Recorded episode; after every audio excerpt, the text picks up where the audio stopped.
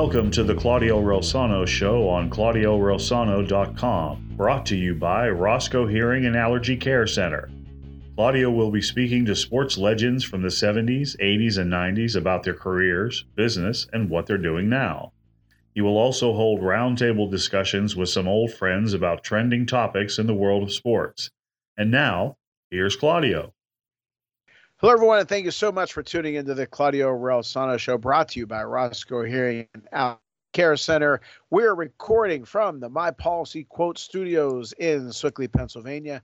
As always, want to thank Rick Mitchell for the introductions and my fantastic producer, Mr. Adam Zaloof. Some news before we get into our great interview.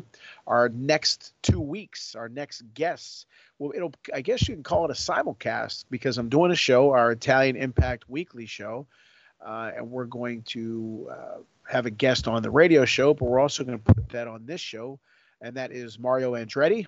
And the week after will be Vince Ferragamo. So uh, we're going to have three Italians in a row because our guest today is a well-known Italian. He is he's an author. He's a businessman. He was voted the uh, I guess the world's worst avid golfer.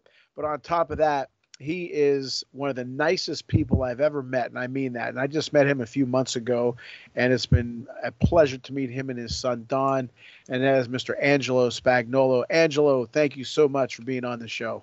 Well, thank you, Claudia, and uh, I feel uh, honored to be in such esteemed company with likes of uh, Mario Andretti and Vince Ferragamo. That's that's pretty good company. and, and, and they would say the same thing about you they knew you because uh, you're you're a good man, like I said. Yeah, yeah, we're excited to have them on. They've been on my show before, but we're gonna, I guess, a couple years ago, which is hard to believe, and we're gonna have them on the show that you were on, Italian Impact Weekly, with Steve Mancini, uh, mm-hmm. which you can check out on uh, ItalianImpactWeekly.com. But um, so uh, I'm honored that they're taking the time to be on the show, and I'm honored that you're taking the time to be on this show. So, uh, but you know what? Before we do anything about your career and your life, let's talk about what happened a few weeks ago. Your son Don uh, pulled off a big time event called YinzerCon uh, out in his store at Steel City Galleries in Belle Vernon. Uh, obviously, uh, you were invited. I was invited. Mary Hours, John Banaszak, um, a lot of other uh, local people, and it was a great event. And so, tell us your thoughts about uh, YinzerCon? Well, you know, it was an idea that my my son had, and uh, uh, you know, he's a he's a real progressive thinker, and you know, he wanted to do something to honor Pittsburgh and the the whole uh, the way that Pittsburghers think of themselves, and uh, you know, when he when he first brought it up to me, I thought, wow, this is going to be a major undertaking to pull this off. And and uh, you know he he started scouting people up, and uh, uh, he he really did a, a great job of of putting the thing together. And I hope he can do it again next year. And and uh, you know the people that were there, uh, they they seemed to really enjoy themselves and. Uh, and everybody that he had as a guest, I don't know if it was just a coincidence, but uh, everybody was very welcoming and uh, they really were pleased to be there. So that made me feel really good, and and I, I'm sure that the people that that came uh, that, that felt that too. Oh yeah, everybody. It, was just a great event, but as I always say, it's hard to get three people together for lunch, right. let alone right. what he did. And yeah. um, it was a steady stream of people in and out all day. And um, like I said, I was honored to be invited. I, I, really was. It was something that meant a lot to me, and uh, met a lot of nice people, and and um, it, it, was a fun event. So hopefully uh, he'll do it again next year. And if he if he uh, needs another guy, give me a call and I'll be there. Well, you know, I appreciate that, Claudia, and and you know, I'll give you a little bit of a background story. When we were first planning this, uh, we were we were really concerned that you know we could have something that we could have wall to wall people and th- that that people couldn't even be able to move and right. we felt not only would that be a safety hazard, but you know, we we just didn't think that would be any fun for anybody. Right. And right. so that's when we decided. Um, actually, was my son's idea to to to make a ticket out of it, and and uh, that you, know, you you only would be you know gain entry by having a ticket, and uh, you know I, I know there were people that tried to get in that wanted to just shop, but the store wasn't open for regular business that day. You had to have a ticket to get in, and and uh, that was the way that we deliberately controlled the number of people uh, because you know even even the building owners were concerned that with all the publicity was getting that you know gee you know you could have uh, you know a thousand cars here you know where they're all going to park you know all those kind of things uh, so there were a lot of concerns and we we even toyed with the idea of possibly uh, having the event somewhere else uh, that would be able to accommodate more people. But uh, you know, the more we talked about it, we just felt that we thought it would be better to control the numbers and have it where we were planning on having it originally uh, at Don's business, rather than you know any number of other venues we could have gone to. So I thought it, it worked out for for those that that attended and bought a ticket. I I think they got more than their money's worth, and uh, they they got a chance to meet a lot of really neat people, and uh, it was a lot of fun. It, it was, it was, and I again truly honored and appreciate the invitation. So uh, hopefully he does it again next year. Yes, sir. I, I, I do too. Now, Angelo, you, as I, I, mentioned, a lot of different hats, and anybody who listens to the show knows that I appreciate people who do multiple things, right? So let's first start off with your business career.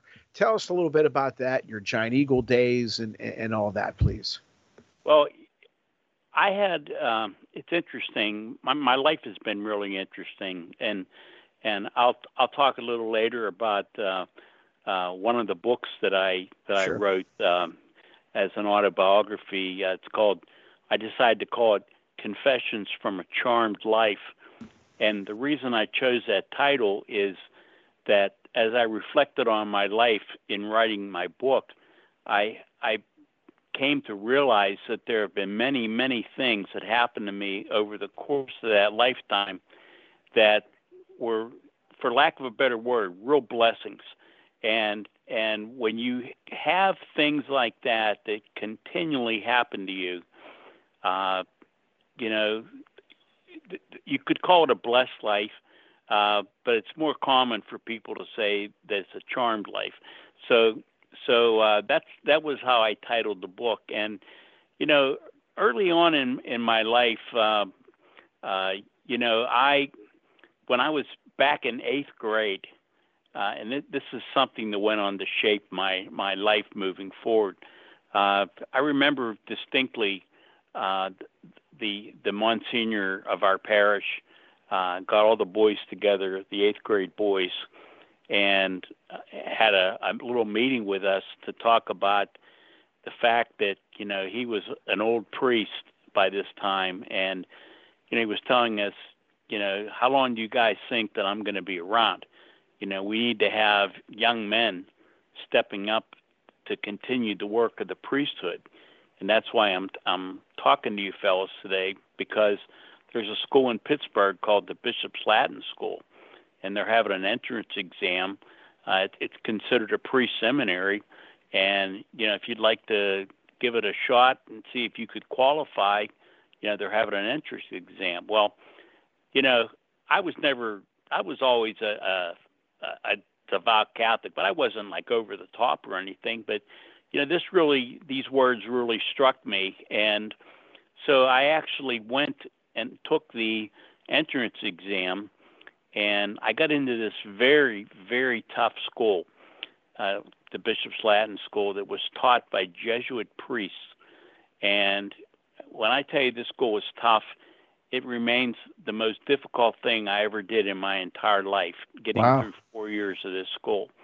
And, uh, you know, I had four years of Latin, three years of Greek, uh, trig, physics. I mean, it was just a brutal schedule. And uh, when I finally got out of school after four years, I was so burned out mentally uh, that you know if I was going to continue on in the seminary program, I would have gone to Duquesne University and uh, I would have had to take either more classics, which I was like really over the top with classics by that point, uh, or or immediately go into theology, and I wasn't ready to do that either. So, uh, you know, I, I made a difficult decision not to continue on in the seminary program, um, and I was thinking, you know, what should I do? And I I decided that because of all the language training that I had had, and let's face it, a lot of that is sentence structure and, and all that. I decided that the best thing I could do would be to go into journalism. And I went to Point Park College and I got a degree in journalism. Now, my family had been in the food business for many years. My my grandfather, when he came to this country, uh, he uh, he started off with a horse and wagon, and over the years, uh, you know, they the his sons uh, they they they grew into a little corner store and then a store that had meat and groceries and everything, and and it was just a, an ongoing business, and you know I could have easily just decided to stay in the family business, but I really had this thing. I I, I wanted to be uh, I wanted to be in the newspaper business, and I particularly wanted to be a sports writer. And when I I tried getting into the newspaper business, there really weren't many many job openings, and the jobs that there were, I would have had to go to some weekly paper in in Ohio somewhere at at, at a very very low salary, and none of the jobs really interested me. So I did something that, in retrospect, was pretty audacious. And what I did, I scraped all the money together that I could, and I borrowed some money, and I started my own newspaper business. It was called the the Pittsburgh North Star, and it was based out of the north side and north hills of Pittsburgh. It was a free weekly distribution paper. And after about a year, I then started another, a second uh, publication that was called Black and Gold, and this was on the Pirates, Penguins, and Steelers. And the best part for me was that it, it got me press credentials that I was down at the Steeler games, and I'd be on the sideline and in the locker room, in the in the the post game press conferences, and this is back in the late 70s, early 80s when the Steelers were winning all their Super Bowls. Um, so, uh, you know, it was it was a, a fantastic time to be doing that. And uh, unfortunately, after five years in the business, uh, the economy uh, went into a, a deep recession, and all the advertisers began cutting back and since we were the youngest newspaper, we were the first one that got cut. And mm. so we we did not survive the recession. And I remember sitting down and putting my head on my desk and crying when I had to close my newspaper business because, you know, it was a, a dream that I had. Um, and actually, in some respects, I had realized my dream, whether I realized it or not at the time, that I did get to be a sports writer, and I did get to cover the Steelers, and I, I lived that dream for a few years. Um, but you know, one day I was I was sitting at home, I was trying to find jobs, and uh, I got a call from my dad, and and he said. Um, you know, by this time, you know, I'm I'm already married. I have a son, and my dad says, uh, you know, what are you going to do now? I said, well, I'm I'm I'm trying to find another job, and he said, well, you know, I'm not I'm not telling you not to to follow what you want to do. He said, but you know, you need to have some income and you need to have health benefits. He says, why don't you come and work for me? And he said, if something comes up for the newspaper, you can go do that. So I did, and I, you know, our family by this point, my grandfather had retired, and my dad and his brothers had a, a shop and save store in Pittsburgh, and uh, so I went to work there for a couple of years. Eventually, I got offered a, a store manager's job, uh, and you know, I was in a store that had my dad and his two brothers and and all my cousins. I mean, it was a lot of family members, uh, and you know, I when I saw an opportunity to go out on my own, uh, and it was a store manager job, no less. Uh, I took the opportunity, and my dad was happy for me. Uh, and I, I went out to Belle Vernon uh, to run a, a shop and save store there. Uh, I was I was uh, working for Shop and Save for a couple of years and doing really well. And one day, my dad called me up and he said, "I'll never forget." He said, "How would you like to be my competition?" I said, "What?" He said, "What are you?" I said, "What are you talking about?" He said uh, he told me that, that he just got done buying a a, a Foodland store that was closed uh, about three three or so miles away from where my store was, and I, I couldn't believe it. Of like of all the stores that he could have bought anywhere, that he would have bought this store. Um, but uh, you know, as as time went on, uh, I I came to realize that uh, you know this this was my dad. I was very close with my my family, and uh, you know by this time I had a lot of experience running stores, and I felt that I could I could help him by joining his business, and I wound up going to work for his store, and eventually uh, we we made a decision to, to go from the Foodland chain. We became uh, independent owners of uh, of a Giant Eagle franchise, and uh, and then a few years later, we we even had a second store offered to us, which was a store that I ran uh, in in Belle Vernon, uh, and you know it was uh, you know we had getting that store off the ground was was was difficult uh, in the beginning, but uh, we we did two expansions on it uh, between 1985 and and 95, and uh, and then in 1996 um, we had a a Walmart supercenter uh, that went in right across the road from where our store was, and you know our store was a 50,000 square foot store, so we were a pretty good sized store.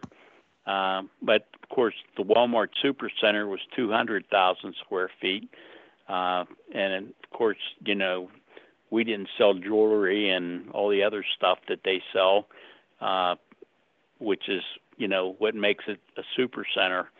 Um, my my wife and I uh, uh, went head to head with Walmart for five years, and you know they they were running pricing against our store that was, um, I guess, you know, for lack of a better word, predatory pricing.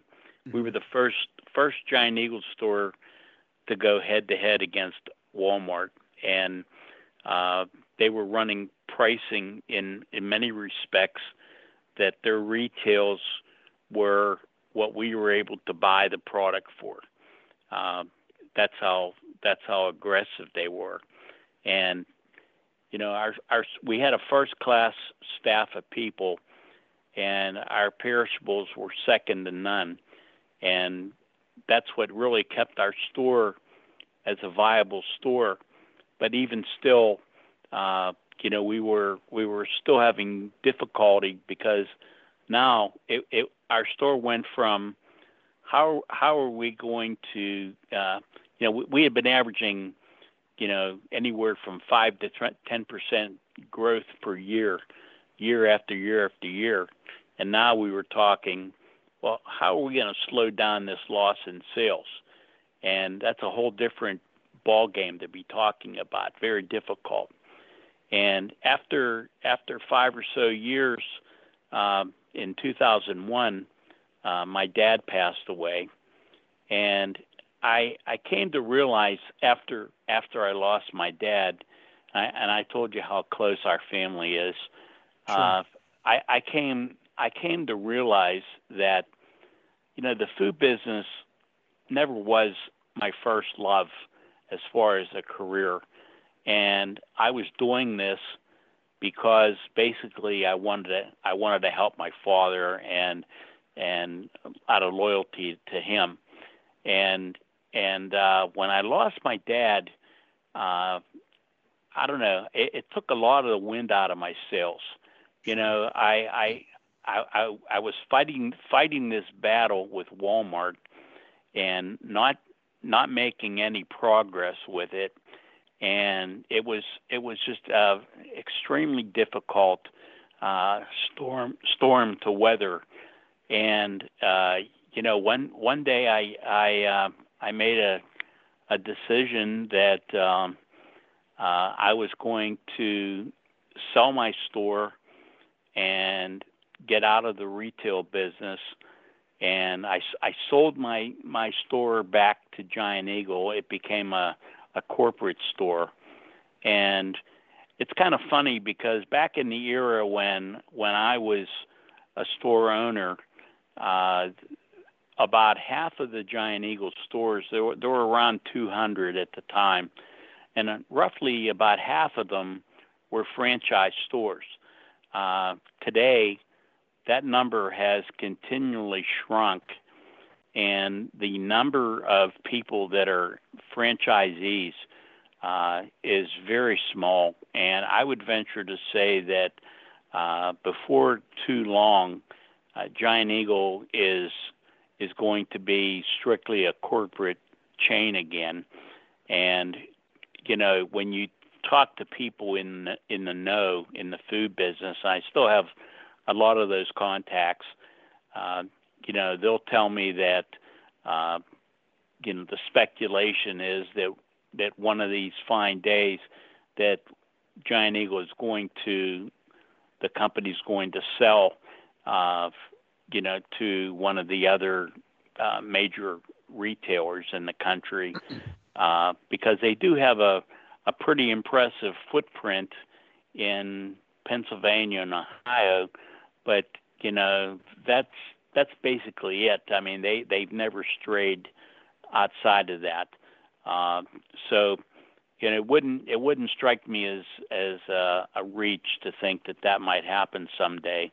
Uh, they just had change in direction with the uh, the leadership of the company. Uh, uh, it, it was run by the Shapira company, uh, family for many years, and now they have a non-Shapira uh, who is um, uh, running the company. So that's a major departure in itself.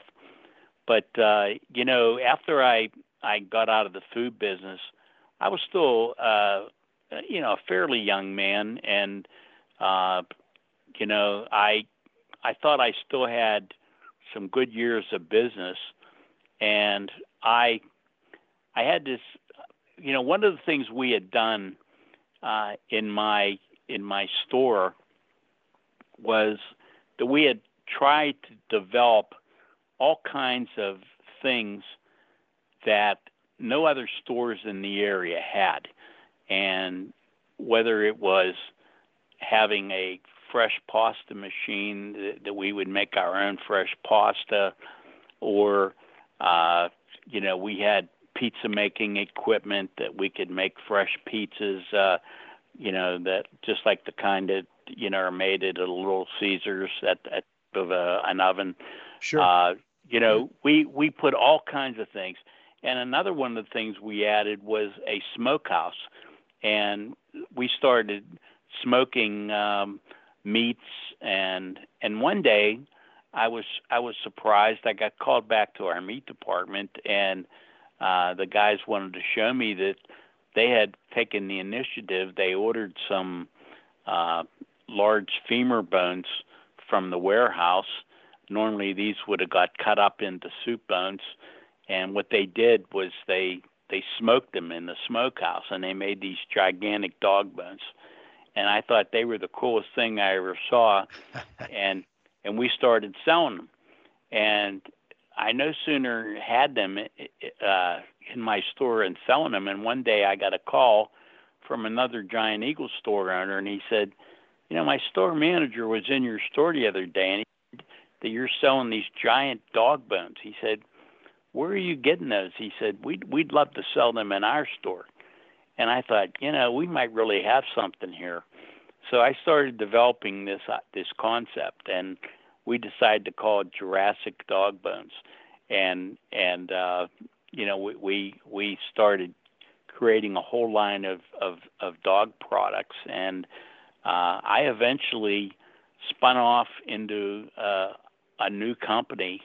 Uh, I got the name trademarked and went the whole nine yards with it, and and set up this business. Uh, and you know we were we were in business for nine years. We had hundreds of stores that were featuring our product.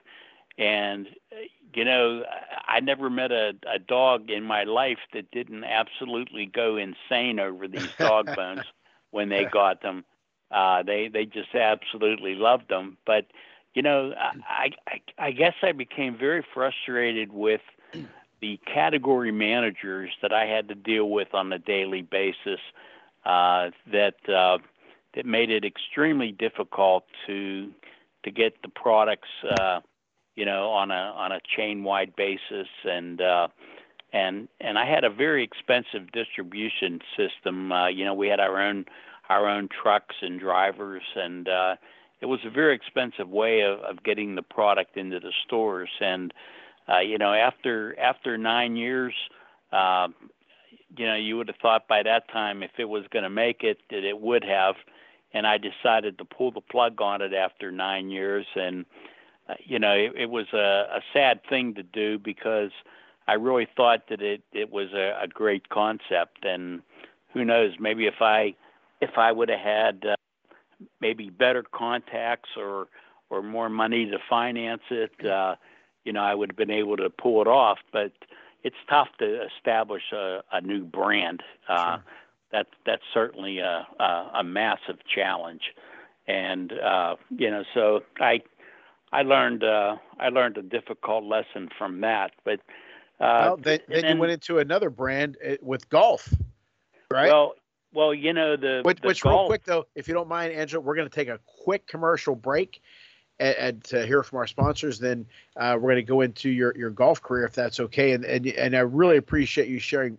That was a great story uh, about the Shop and Save and, and Giant Eagle and then everything that you did for sure. Mm-hmm. But we're going to hear from our great sponsors Roscoe Hearing and Allergy Care Center, Dom's Pizzeria and Sports Bar, criminal defense attorney Eric Jackson Lurie, and my policy quote. You can call Lou Ragianti on his cell phone at 412 609 9963. Don't forget about my book, Lead from the Heart Up, Not the Neck Up How to Create a Positive Winning Culture on the field and in the office. You can get it on my website at claudioreilsono.com, barnesandnoble.com, and Barnes Noble in Robinson Township.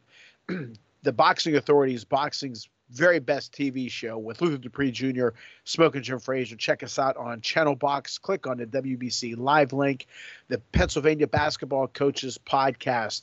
You can check that out. That's another show that I host on pa-bca.org. And brand new radio show with Steve Mancini called Italian Impact Weekly on WKHB Radio. 102.1 FM, 94.1 FM, 92.3 FM at 6:20 a.m. every Thursday at 5 p.m. to 6 p.m. The next two weeks we have Mario Andretti, May 4th, May 11th, LA Rams Super Bowl quarterback Vince Ferragamo. You can also hear those interviews on this uh, channel as well. May 15th, the 22nd annual For the Kids Celebrity Golf Outing at Treesdale, with uh, being hosted by Sid Bream, former Pirate and former Steeler Jon Kolb. A lot of great guests, a lot of great celebrities will be there. Uh, Craig Wolfley will be there. Jim Leyland will be there. Mike McHenry, the former pirate who does pirate TV stuff. I'll be there for the 22nd year. To register for that event, go to teamcsigolf.org. And again, uh, to listen to the Italian Impact show, if you don't listen to it on the radio, you can check us out on ItalianImpactWeekly.com. We'll be right back with Angelo Spagnolo. Dr. Roscoe, I've been talking to my dad and he seems out of sorts, like he can't understand what I'm saying. It's not just a hearing problem, Jolie. It is a health problem. Even with a mild hearing loss, our risk of dementia doubles with age. So let's improve Dad's hearing and his health. Let us be the solution to his hearing healthcare needs so you and Dad can experience many years of understanding, laughter, and happy memories. Serving the DuBois area for over 20 years, the Roscoe Hearing Care Center in DuBois, Punxsutawney, and St. Mary's. The hearing solutions you've been looking for. Call us for an appointment today, 814 375 0455. The law offices of Eric Jackson Lurie are available when you need it for all of your defense needs. Maybe it's a DUI, or maybe you found yourself in the wrong place at the wrong time. Whatever the scenario, the law offices of Eric Jackson Lurie are available seven days a week. With a practice based throughout western Pennsylvania, the law offices of Eric Jackson Lurie are conveniently located in downtown Pittsburgh and Fox Chapel. When you or a loved one needs discreet, experienced legal representation, call Eric Jackson Lurie at 412 963 9308. That's 412 963 9308. We want to welcome our newest sponsor, Dom's Pizzeria and Sports Bar, 502 Cavett Avenue in Trafford, Pennsylvania. Call 412 372 3667. Don Pecora, great guy, great food. Make sure you tell him we sent you. How much was your tax penalty for your health insurance last year? Were you told your health premium was going to be something, then you wound up paying a huge tax penalty? Are you tired of being lied to about your premium and then getting stuck in the penalty box? Lou and his team at My Policy Quote are your number one draft pick. They have access to all the top carriers, and as a brokerage, they have full market visibility with the tools and experience. Let Lou help you and your family find truly affordable, quality insurance and quarterback your power play to get you out of the penalty box. Call Lou and his team at 412 609 9963. Okay, Angelo. Now your golf career. You were mm-hmm. voted. Uh, get that? Is am I right when I say the world's worst avid golfer? Is that the correct title? Technically, technically, it's America's worst America's. avid golfer. Yeah. Okay, I'm sorry, America's. okay. Now, how did that happen? Well, uh, you know, I, I I mentioned about my my my supermarket career, and you know that that's a very uh, very uh, pressure packed job. You know, I used to kid around and say I had 12,000 customers a week and I had 150 employees. So that equaled 12,150 potential problems each week. Now, of course, I didn't have that many problems, but I think the law of averages tells you when you're dealing in numbers that big, chances are that you're going to have a problem here and there. um, sure. So, so you know, it, it was a high stress job, and uh, you know, I was I was approached one day uh, by one of my neighbors. Uh, you know, they were they were starting a golf league, and he asked me if I'd be interested. And you know, I had played some golf when I was younger. Uh, you know, I hadn't played a ton, and certainly hadn't played in a number of years.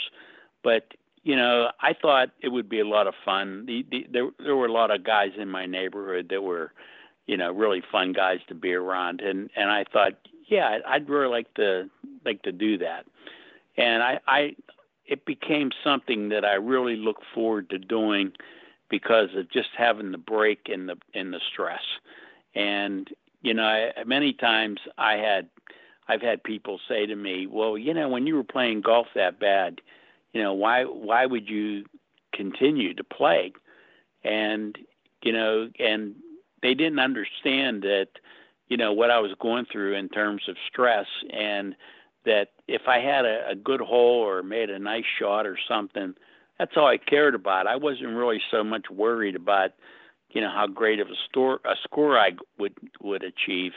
Um, but you know I was playing pretty bad, and my my golf league recognized it. And one day they they told me that uh, they they nominated me for that that golf tournament. And I said, "What are you talking about?" And and they said, "Yeah, they're they're looking for the worst avid golfer in America.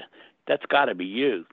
And and I I got a copy of Golf Digest at my store, and I looked up the article, and sure enough, you know they were they had this thing was called the Search for America's Worst Avid Golfer, and uh, you know they had all these different criteria that you had to meet. I mean, they they weren't just looking for somebody that plays once a year.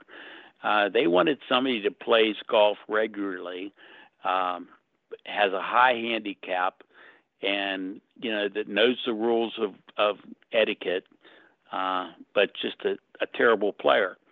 And they they nominated me. They they sent they sent videotape of me playing, and uh, uh, and you know I got a call one day from Golf Digest that uh, one of their senior editors was going to be going around the country uh, and he, he he told me that I was one of the the twelve finalists, and he was going to come and play a round of golf with me at my home course. And you know, I I, I met him at Linden Hall Golf Course, and uh, you know, it was a typical round for me. A lot of bad shots, a couple nice ones.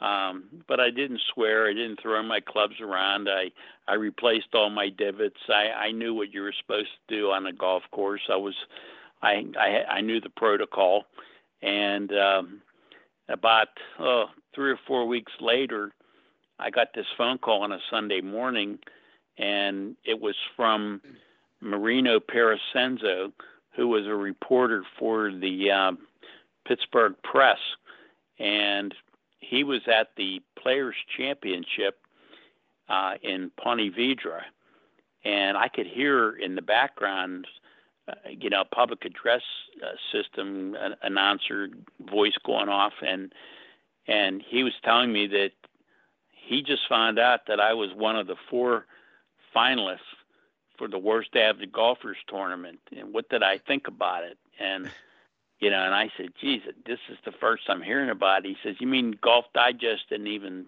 let you know? I said, no, this is the first I'm hearing about. And he says, well, geez, don't tell them I told you. They're, going to be mad at me. well, but, but, uh, you know, they, they, they did contact me shortly thereafter and, and, uh, and explained to me that, uh, you know, I would be flying down to, to play at the Players Championship course and that they were going to have us play from the pro tees, and you know that um, the course would be set up like uh, for a championship, and it would be the course would be closed that day. That it would be just us playing on it, and uh, you know when I when I flew down there with my wife uh, and my my kids, um, you know it, it was it was like a, a, a dream. You know, I, you know, you just didn't sure. expect to ever be in something like that. Uh, but then as I as I got there, uh, you know, they they had they had one of the uh, one of the executives uh, took me around the course and they they didn't want us to play a regular round of golf. They they want us to just hit a couple balls and just familiarize ourselves with the the terrain of the the course. And uh, I got to be truthful with you. After seeing that course, uh, I was like, oh, God, this is like the worst thing I could ever imagine.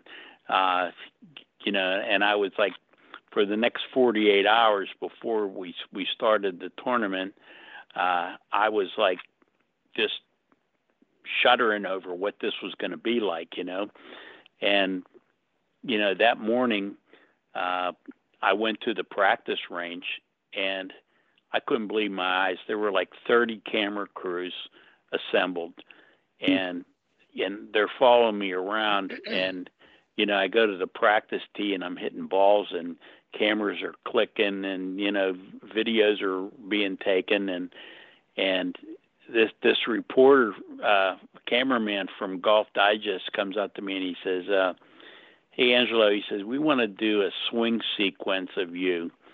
He said, um, "How about if you get a, your clubs, throw them in my cart, and take them out. We're, we're gonna we're gonna leave from this practice area. There's a there's an area that's real quiet that I could have you take some swings."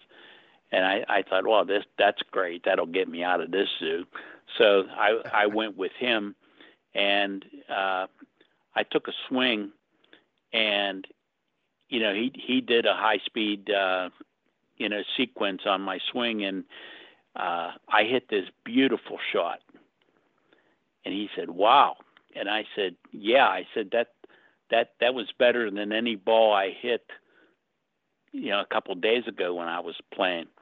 And uh, he says, "Well, hit one more." And I hit another really good ball. And I said, you know, I don't, I don't know how many of these you think I have in my bag, but I'm not going to waste them out here. and and he said that, that's good. He said we I got what I needed, and and uh, so I felt good about myself that I hit a couple of nice balls. So so uh, I came back, and you know there's this big crowd of people at the first tee, and you know, I had never played in front of a crowd of people before, but uh, you know, this that was intimidating.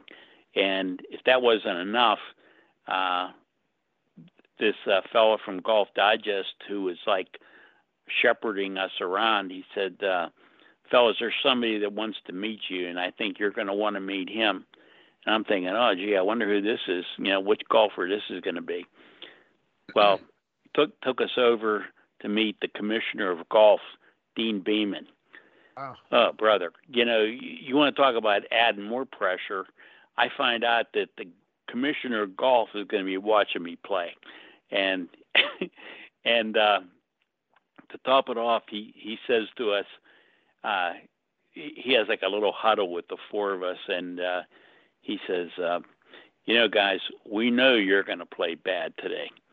He said, but you know, here's what I want to what I ask of you. He said, if there's a knock against golf, it's that people complain that it can sometimes take too long to play. He said, now, you know, if you guys could go out and play this course in like four, four and a half hours, we'd be able to say, look, these are the worst golfers in America, and they managed to play this round in four and a half hours. And I was like incredulous hearing this. And I said to him, Well, Commissioner, I said, I want you to know I'm going to do my best. I said, But I just don't want you to be too disappointed if we don't, if that doesn't happen. We got off the course seven and a half hours later. I mean, that, wow. that's that's how long it took us to play. That is and, long. and you know, here here's the thing: playing from the pro tees, in many respects, we would have needed a career shot just to make it to the fairway over all the obstacles and waste bunkers and swamps and everything else that was there. And, you know, it wasn't just me, all four of us uh, were ha- having enormous problems. And just to give you an example of this, on the very first tee, I told you I had hit two nice balls for the Golf Digest cameraman. And by the way, they had that sing, swing sequence in in the magazine, and they basically said that I did everything humanly possible wrong uh, in my swing, but I had I hit two two nice balls uh, with it. Um, but anyway, uh, that's just the way golf is. But anyway, uh, I go to the first tee, and I'm a nervous wreck, and I absolutely raked this ball at the first tee, right down the middle. It was a beautiful shot. But guess what? By the time I got up to my ball, I was in a in a, a deep bunker. And the reason was because we were playing from the pro tees. If I'd been playing from a normal tee, I would have cleared that hazard but that was what we had to deal with all day long. uh, that many more obstacles because of the length that we were we had added on. And I remember saying, you know, answering a question. You know, people would ask me, you know, how long, uh, how, what kind of a score do you think you could have in this this thing? And I think at the time, the highest score I had ever recorded was like a, like a 140 or something like that. And I said, oh, I it wouldn't shock me if somebody had a 200 at this course with the way we're we're playing from the pro tees, and that turned out to be really prophetic because, uh, you know, after 18 holes, the very best score that anybody had was a 179. Uh, that was Kelly Ireland from Tyler, Texas. Uh, Joel Joel Mosser from Aurora, Colorado, had a, a, a 195. Uh, Jack Pulford from Moline, Illinois, had a 208, and my score was otherworldly, mainly because on the 17th hole, the island hole, uh, I had what I called later a a golf-induced coma, where I lost so many balls that I, I, I still can't comprehend it. Uh, I, you know, I, I had lost about 10 balls already, and my caddy uh, pulled me aside. He put his arm over my shoulder and he says, Look, you don't have to do this. And I said, What do you mean?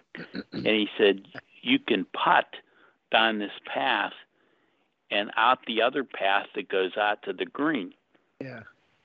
And I, I looked at him like he had two heads, and I said, Do you want people to think I'm making a joke out of this?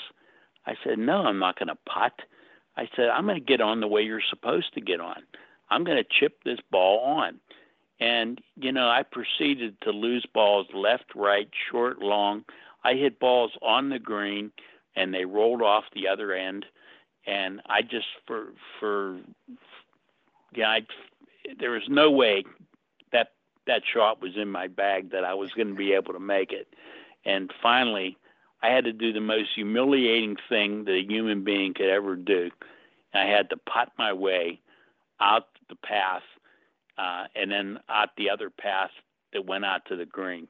Wow. And, you know, today, if you look at that walkway that goes out to the green, it's a straight shot. But back in the 1980s, it was like it was like a snaking path. And I was putting up that path, and I actually putted off of the path into the water. So I had to take another drop um, before I could putt onto the green, and then three putt. Uh, and when I when I finished the hole, my scorer from Golf Digest, uh, Bob Carney, he uh, he came up to me with a clipboard, and you ever keep track of something? You know, you go one, two, three, four, and the line is five. Sure, sure. One, two, three, four, and the line is five. Right. He had these. This pad had a line across it, full of those things, and he says, "Angelo, I, I, I can't, I can't believe what you just did." He said, "I added up your score with all the penalties and everything." He said, you just took a 66 on that one hole. And when I heard that, it was like, no, come on, 66. You got to be kidding. And and it was true. And and I still had to play number 18. And you know, the the mood of the crowd, like when I'm walking off the 17th, all these people are slapping me on the back and everything. And one guy. uh I had a shirt on. He said, "I want to be Angelo's agent," and and you know it, it was it was just bizarre. But uh, now I had to play 18, which has been called one of the most difficult closing holes in all golf, and I hit my first my tee shot into a, a sawgrass bush that was about uh, 20 yards after the green or after the tee area, and and uh, so I'm I'm looking for my ball for five minutes, and a PGA official says, you're going to have to go back to the tee and reload. so I go back to the tee. I hit a second ball right into the same big clump of sawgrass bush. So now I'm looking for two balls. Couldn't find either one. I had to go back again. Well, to make a long story short, on that hole, I took a 22 on number 18. Oh, wow. And so when I putted out, uh, this one reporter comes up to me and he says, "You know, this is incredible." He said, "Do you realize you took a 66 on number 17? That's a score that Cal Peete shot for 18 holes when he won the Players Championship last year." I said, "No, I didn't know that." And uh, and then another guy comes up to me and he says, uh, "This is unbelievable." He said, "Angelo, your score."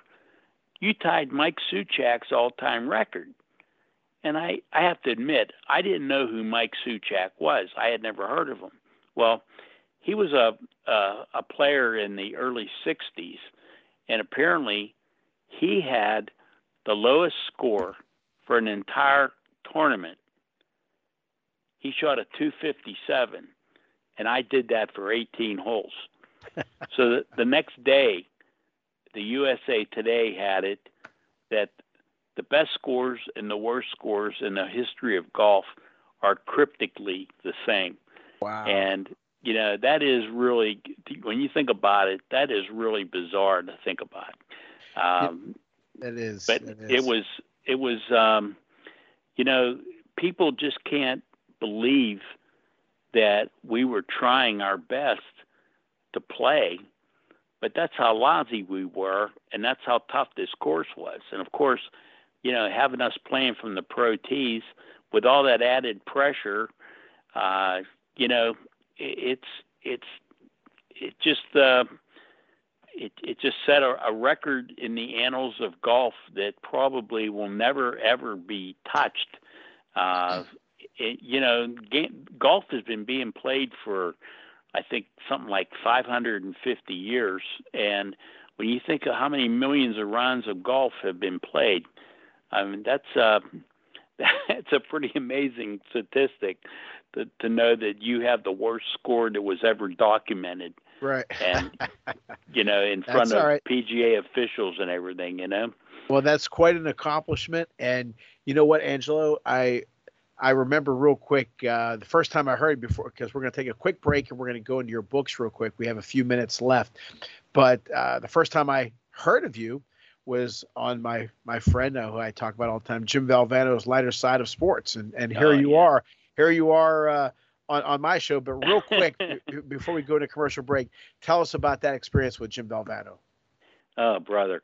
I never met any person like him in my life and he was just so hyper and and he everything was like uh he, you know, he had us chipping chipping plastic golf balls around and uh it, it was just so bizarre uh and then afterwards after the show uh, they had a little get together and uh I got I got a chance to meet his wife and and and Jim was still real hyper. You know, that was just his nature.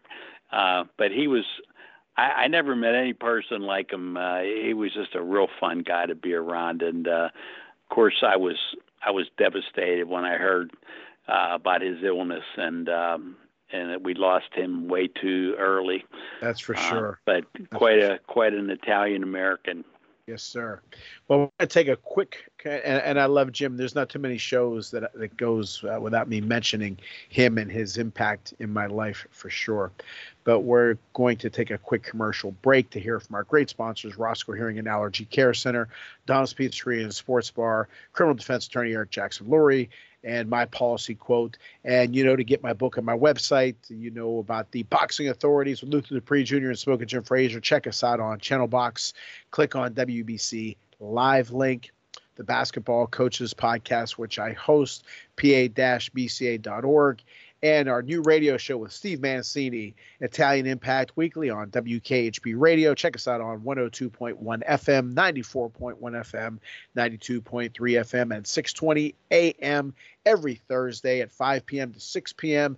And you can check us out on, if you missed the radio show, you can go to the website, ItalianImpactWeekly.com Next two weeks' guests are Mario Andretti on May 4th and Vince Ferragamo May 11th. And you can also hear those interviews on my show at ClaudioReilsono.com. Right back with Angelo Spagnolo. Why is it when I talk to my mom, she can't understand me? She gets so cranky and irritable. Well, your mother's ears cannot understand speech sounds, and that leaves her trying to guess what you said. This makes conversation exhausting for her. Can we help her? Yes, Julie. Once we improve her hearing, she'll be less frustrated and be able to enjoy talking with you again. If your loved one needs help hearing and understanding, call the Roscoe Hearing Center at 814 375 0455. Hearing solutions with the care you've been looking for offices of Eric Jackson Lurie are available when you need it for all of your defense needs. Maybe it's a DUI, or maybe you found yourself in the wrong place at the wrong time. Whatever the scenario, the law offices of Eric Jackson Lurie are available seven days a week with a practice based throughout Western Pennsylvania. The law offices of Eric Jackson Lurie are conveniently located in downtown Pittsburgh and Fox Chapel. When you or a loved one needs discreet, experienced legal representation, call Eric Jackson Lurie at 412 963 9308. That's 412 963 9308. We want to welcome our newest sponsor, Dom's Pizzeria and Sports Bar, 502 Cavett Avenue in Trafford, Pennsylvania. Call 412 372 3667. Don Pecora, great guy, great food. Make sure you tell him we sent you. Are you tired of paying too much for health insurance? With those enormous premiums, you lose yardage, then get sacked with all the upfront costs. What are you paying for? Lou and his team at My Policy Quote are your number one draft pick. They have access to all the top carriers, and as a brokerage, they have full market visibility with the tools and experience. Let Lou help you and your family find truly affordable, quality insurance and quarterback your power play to get you out of the penalty box. Call Lou and his team at 412 609 9963. Okay, Angelo, we have a few minutes left, and again, we're going to have you on again because you have a lot of stories, and I, and I, want to get to some of those stories. But you are also an author. Uh, tell us about a few of your books, and uh, especially your latest book, please.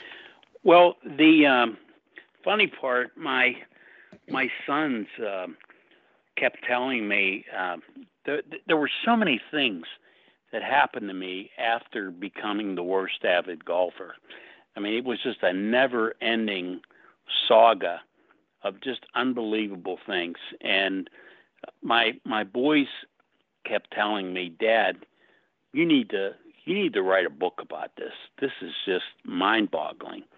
And I think the tipping point was when um, one day my boys came home from from school and they they said to me um, that they, they wanted to, to get Nike shoes. And I said, Do you know how much those shoes cost? They're like $200 a pair. I said, When I was a kid, I got shoes for $10 a pair. and I said, No, they're too expensive. Well, unbelievably, and I think it, this is why they couldn't believe it either.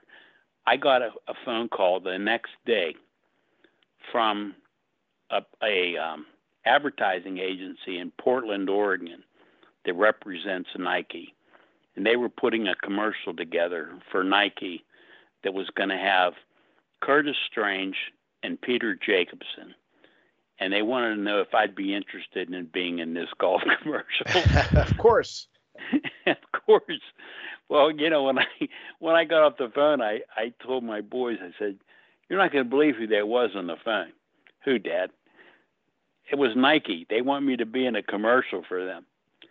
Dad, why do you do that kind of stuff? Why do you make up stories like that? You know, they didn't believe it. And it took me two days to convince them.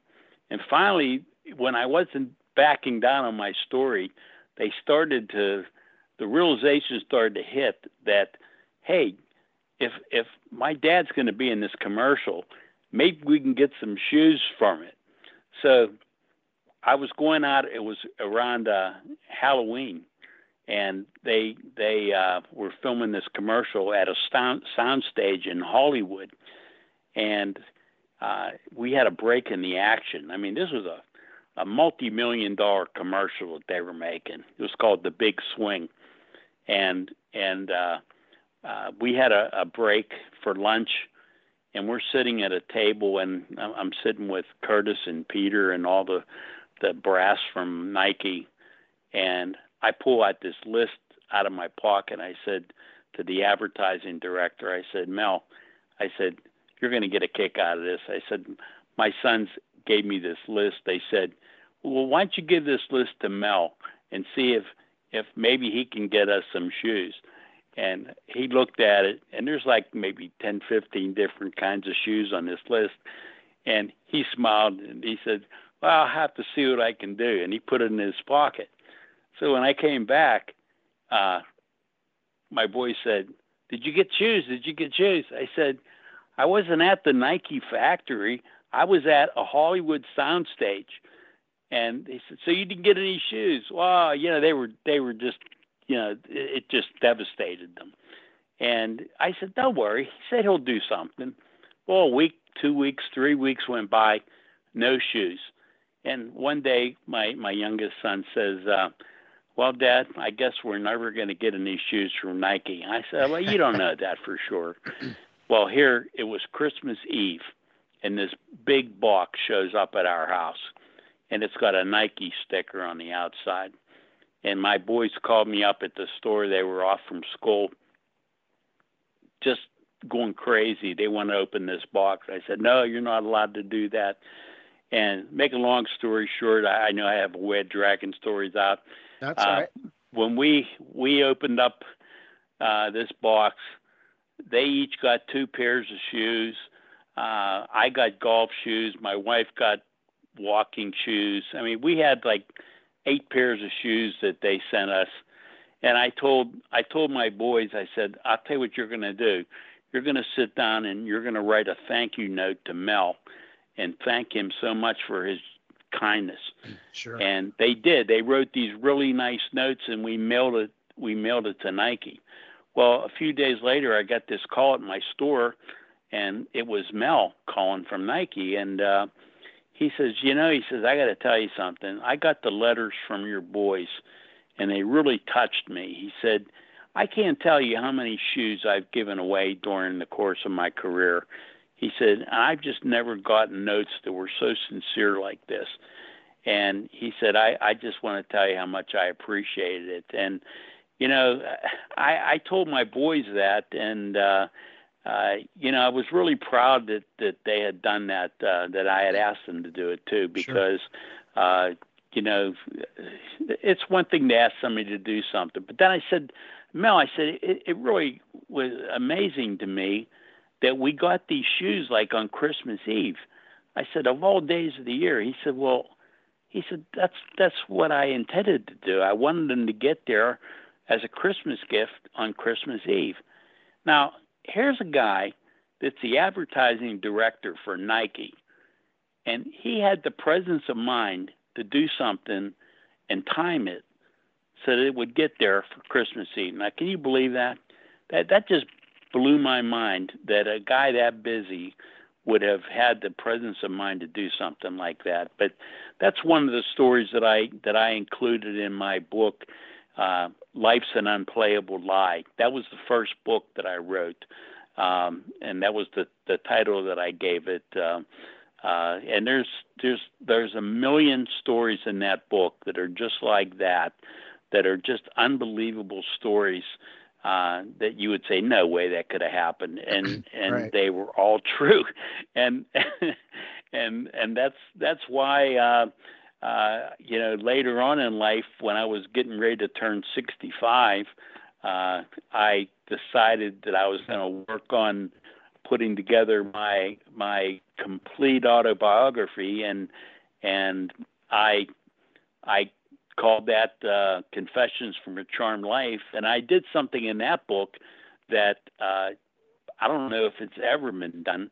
And what I did was I chronicled every year of my life and and put in all the things that would be of interest uh, to tell in that story. And it, it amazed me how many good stories I had uh, to share. And they weren't just boring stories the, these were really interesting stories, and uh, but that was an extremely difficult book to put together, uh, and uh, uh, and in between those two books, I I decided that, uh, gee, I think it would be a lot of fun to to write some fiction, and I came up with a uh, a line of books. It's called the Federal Rapid Response Unit, which is a uh, it's like a crew of people that's it's a top top secret government agency that reports directly to the president and uh, they're a counterterrorism unit. And uh, they were founded right after uh, the events of 9/11 and uh, and the the first book in that series was called The Heroes of La Palma, uh, where they um, are stopping a, a, a, plot to to blow up uh, the La Palma fault line uh, on in the Canary Islands, and that would generate a a massive tsunami uh, to wipe out the whole east coast of the United States. So that was the first book, and then I I, I did a second book that was called uh, Kecksburg Doppelganger Effect, which uh, talks about the the UFO crash in Kecksburg and links it to Nazi Germany uh, and experiments that the Nazis did with a a craft that they called Der Glocken, which was uh, the bell, uh, which I I I'm speculating that the the craft that landed was actually a time travel device and not a UFO. Um, that was the second book. The, the third book, the same crew is back together again in a, a story called uh, um, uh, St. Peter's uh, Tales from St. Peter's Basement. And it has a lot to do, of course, with the Vatican and the Pope, and uh, very interesting story there. Uh, the final book, uh, the book four that, that was published, is called Nation Divided, and that one uh, uh, talks about the hero of the, of the series. His name is Blake Roberts, and uh, by this time he has been involved in so many incredible things that people are calling him the greatest American since George Washington. So, in this book, the life of George Washington is featured, and I did a tremendous amount of research into his life, and uh, I I told many stories about George Washington in this book that are true stories um, that that are paralleling uh, what Blake Roberts is doing uh, as as a hero, and uh, you know so now I'm I'm working on what would be book number five, and uh, I still don't have um, the final title for that one yet, but it, it would be the concluding story in this series. And I also um, put out um, a book uh, that's called uh, 150 of the Strangest, uh, Most Researched, Yet Still Unsolved Mysteries. And people just love that kind of stuff. Sure. And uh, I did a tremendous amount of research to put that book together. And what I did was I I uh, I put these stories in chronological order, and you know it started off with the birth birth of the Earth itself uh, until modern day. Uh, you know mysteries that are still unsolved. So um, that was that was a, a, a real successful book too. So all my books are available on Amazon. Uh, you can look up uh, books by Angelo Spagnolo and um, be able to to look through the whole the whole listing of things. Uh, and uh, yeah, I hope people give them a give them a chance. Well, Angelo, I've already started to read uh, the book that you gave me, and again, just by your interview here today, very interesting, and you have a ton of stories, and you just great. I know they're great books because you're a great guy. You lived a great life and you still have a lot to accomplish yet. And uh, again, it's been my honor to meet you, your son, your family. And uh, again, I'm not just saying that. You're a wonderful guy, and, and I truly appreciate you. And we'll have you back on the show again for sure to, to tell more of those stories. Great, Claudio. Thanks. I appreciate it. Thank you, brother. I appreciate you being on. Thank you. Okay, Claudio. Okay, everyone, I hope you enjoyed that as much as I did. Angelo is a great guy, and make sure you get his books because they are extremely interesting, and he put his heart and soul into those books too. Like I said, I'm reading uh, the one he gave me, and it's just uh, it's very fascinating, and uh, you, you'll definitely enjoy them. Okay, as always, want to thank our great sponsors, Roscoe Hearing and Allergy Care Center, Dom's Pizzeria and Sports Bar, Criminal Defense Attorney Eric Jackson Lurie, and My Policy Quote. Don't forget about my book on my website at Robinson Barnes & Noble, barnesandnoble.com, amazon.com, The Boxing Authorities with Luther Dupree Jr., Smoking Jim Frazier on Channel Box. You can check us out on, uh, yeah, on Channel Box and click on the WBC live link. PA basketball coaches go to pa-bca.org our new radio show with Steve Mancini, Italian Impact Weekly on WKHB Radio 102.1 FM, 94.1 FM, 92.3 FM, 620 AM every Thursday, 5 p.m. to 6 p.m. This week's guest is Mario Andretti. Next week's guest is Vince Ferragamo. You can also listen to the archive shows on Italian Impact Weekly. Lots of great guests coming up on our show here, including Ferragamo and Andretti. Those will be uh, simulcast, so you can check us out here as well. As always, thank you, Rick Mitchell. Adam Zaloof, the very best producer out there, and thank you, Mom and Pop. Talk to you guys soon. Thank you for listening to the Claudio Reilsono Show, brought to you by Roscoe Hearing and Allergy Care Center. Be sure to tune in next time on ClaudioReilsono.com.